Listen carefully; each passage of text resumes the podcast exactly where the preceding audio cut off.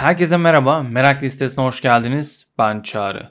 Bugün sizinle konuşmak istediğim konu yarı yıl değerlendirmesi. Biliyorsunuz ki aslında her sene yeni yıla başlarken bir genel değerlendirme yapıyoruz. Hedefler koyuyoruz. Bu yıl şunları şunları yapacağım, şu kadar kitap okuyacağım, her gün spor yapacağım, işte kilo vereceğim, sağlıklı besleneceğim, kariyerimde daha ileri gitmek için şu şu eğitimleri alacağım, şu kursları alacağım, şuradan mentorluk alacağım ya da işte hayatımızdaki kötü olan alışkanlıkları bırakacağımızı söylüyoruz ya da yeni hobilere başlıyoruz.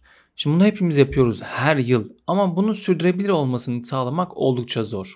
Çünkü hem yeni yıl alışkanlıklarını zaten konuştuğum bölümlerde anlatırken de tekrar tekrar söyleyeceğim gibi bir şey olacak ama belki yeni dinleyenler vardı onun için söyleyeyim. Yeni yıl alışkanlıklarına başlayan insanların %80'i daha bir ay olmadan bırakıyor. %96'sı ise 2,5 ay olmuşken bırakmış oluyor. Yani aslında %4'ü devam ediyor.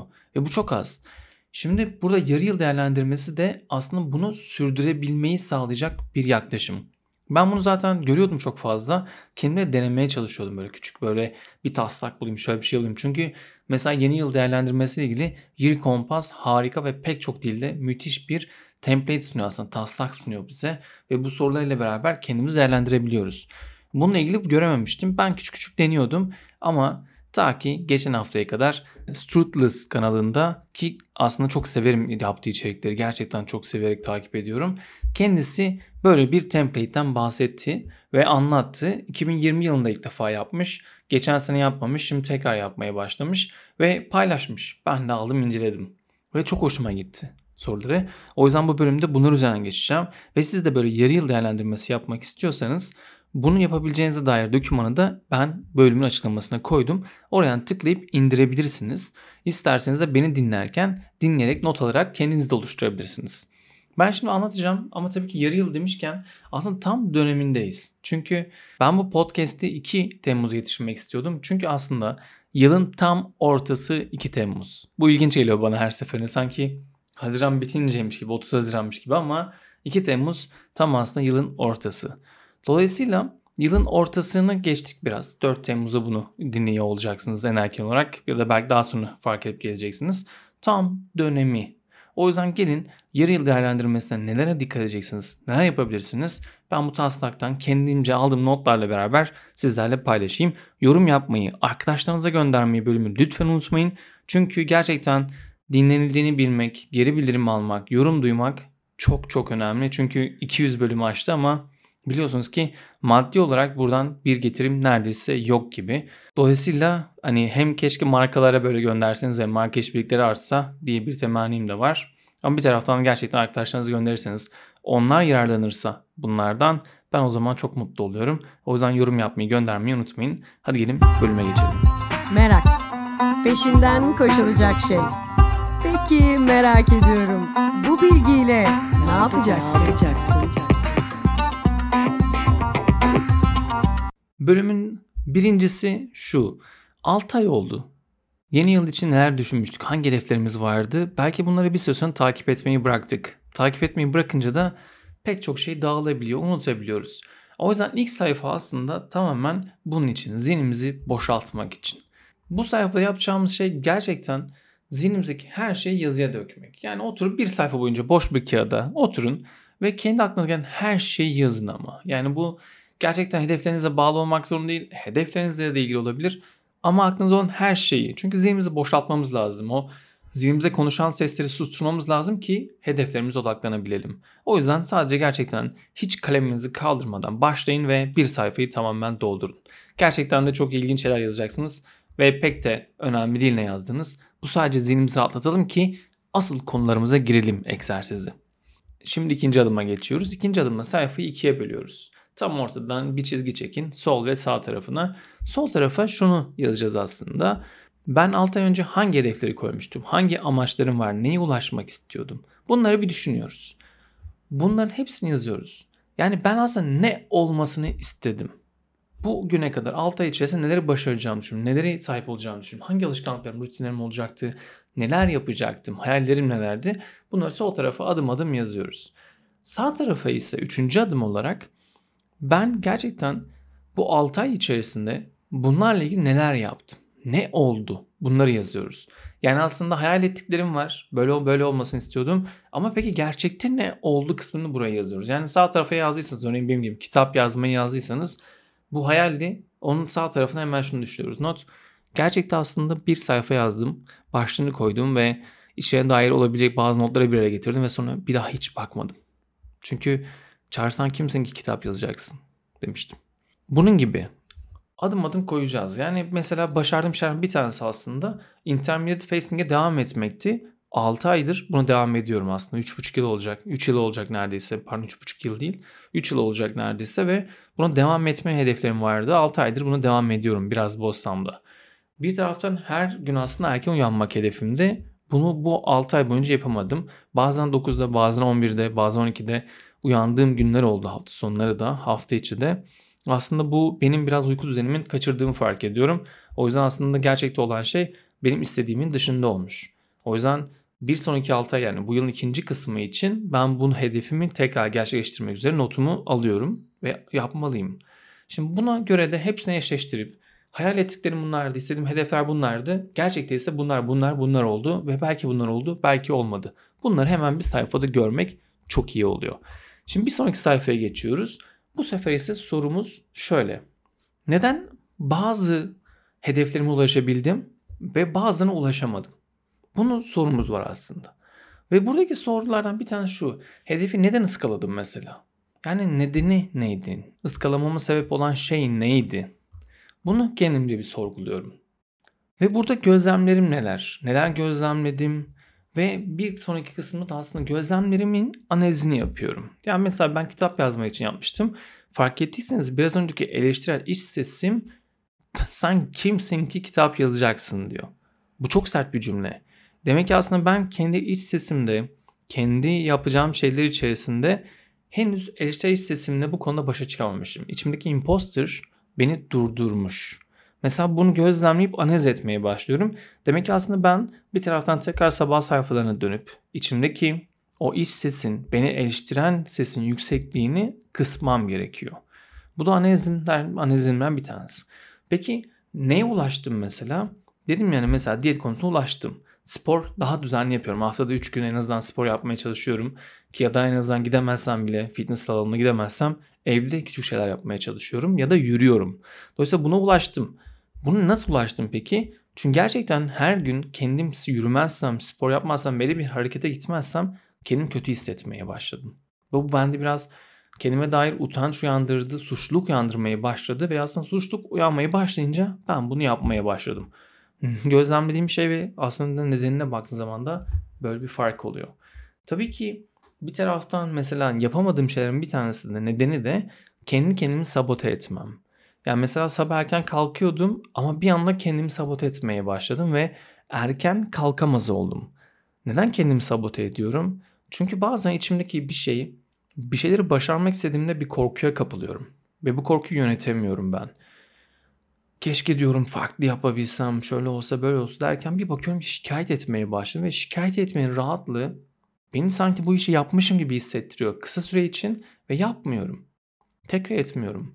Çünkü kitap yazsam kim okuyacak ki? Niye okunsun ki? Bir de herkes kitap yazıyor. Bir sen mi yazacaksın? Önce doğru düzgün internetteki o postların altına bu podcast'in bölüm açıklamalarına düzgün Türkçe bir şeyler yaz. Bu cümleler benim kendi kendimi sabote ettiğim şeylerin başına geliyor. Çünkü buna dikkat etmemeyeceğim demiştim. Ama bu bir süre sonra beni kendimi sabote etmeye, kendi zihnime beni vurabileceği silahlar vermeye başladı. Dolayısıyla aslında kendimi sabote ediyorum. Ve bunu kendime net bir şekilde görebiliyorum. Dolayısıyla kendimi sabote etmeyi değiştirmem gerekiyor ki yılın ikinci ayındaki o 6 aylık süreç içerisinde de ben gerçekten uyabileyim ve yapabileyim her şeyi. Onun dışında tabii ki podcast üretmeye hiç ara vermedim. Bu konuda da kendime bakıyorum ve gözlemledim ve bu da gerçekten aslında benim kendi içimdeki iç motivasyonuma döndü ve her hafta bir şey yapmak istiyorum. Bazen bir hafta falan e, yayınlayamadım olmuştur. Örneğin mesela bayram şeyinde çünkü aslında biraz hastalandım ve tatil yapamaz. Tatilden çok hastalıkla geçti. Oysa mikrofon yanımdaydı. Ama yine de aklımda bu ve daha dikkat etmeye çalışıyorum. Bir de bir sonrakine geçiyoruz. Yani 5. sayfamıza geçeceğiz. Bir sonraki sayfada da şunu yazacağız. Bir imajinasyon çalışması yapacağız beraber. İkinci 6 ayın yani bundan sonrasının aslında nasıl gözükmesini istiyorum ben. Temmuz ayının başından Aralık sonuna kadar nasıl bir 6 ay geçirmek istiyorum? Neler olacak? Nasıl hayal ediyorum? Bu 6 ay içerisinde neler yapacağım? Hangi hedeflerime ulaşacağım? Hangilerine ulaşmayı daha çok istiyorum ve bunları yapabileceğim başka neler geldi? Belki yeni yılda, yeni yıl başlarken fark etmediğim bir hedef şu an hayatımın odağına geldi bu 6 ay içerisinde. Bunu nasıl devam ettireceğim? Burayı nasıl daha fazla alan açacağım? Bunu hayal ettiğim bir senaryo yazıyoruz.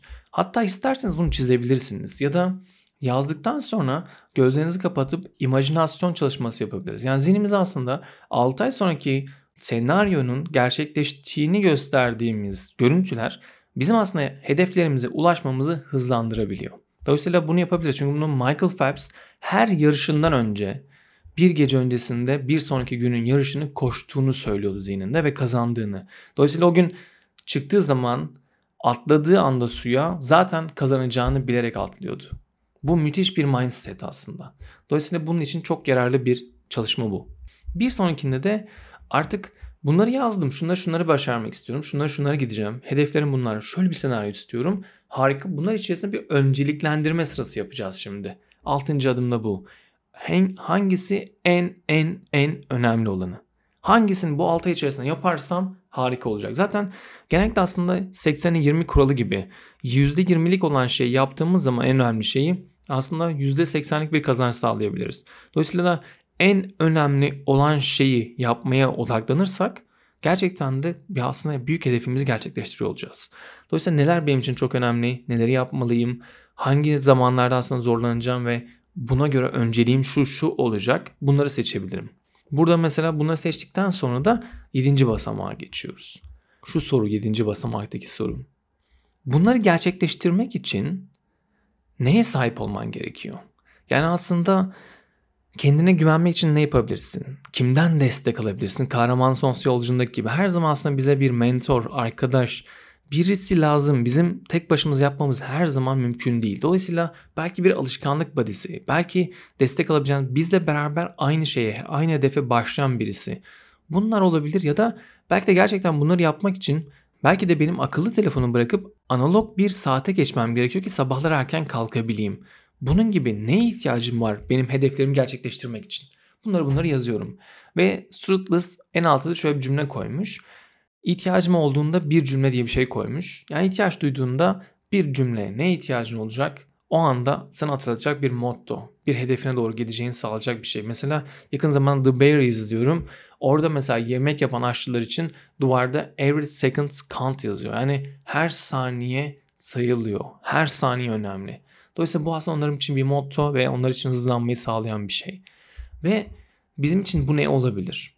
Sekizincisi ise gerçekten de bu hedefler için 6 ay boyunca yapacağım şeyler için bir sistem yaratmalıyım. Çünkü sistemsiz olmuyor. Yani ben bu hedefime ulaşmak için nasıl bir sisteme sahip olacağım?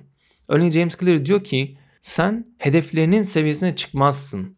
Sen aslında sistemlerin seviyesine düşersin.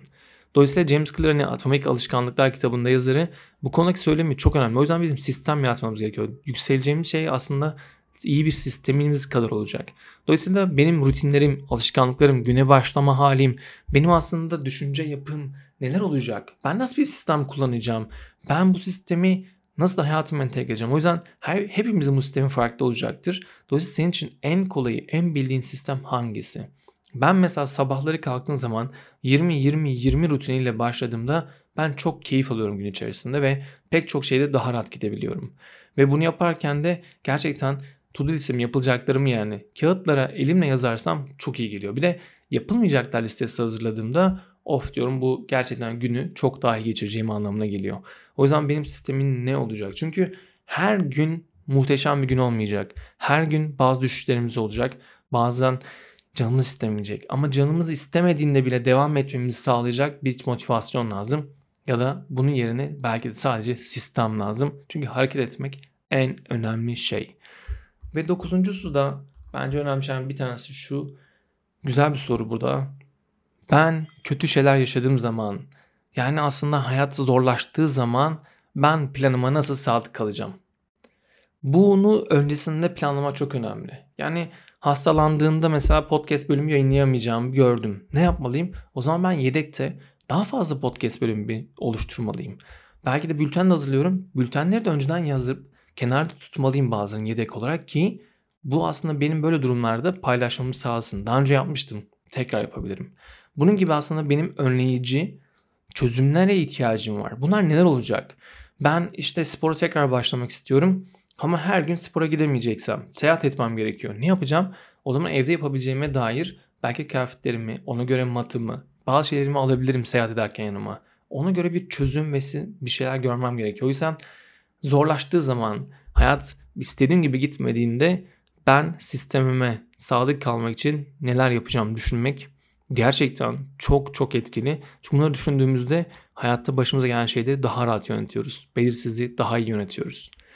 Ve onuncusu da bence çok güzel soran bir tanesi.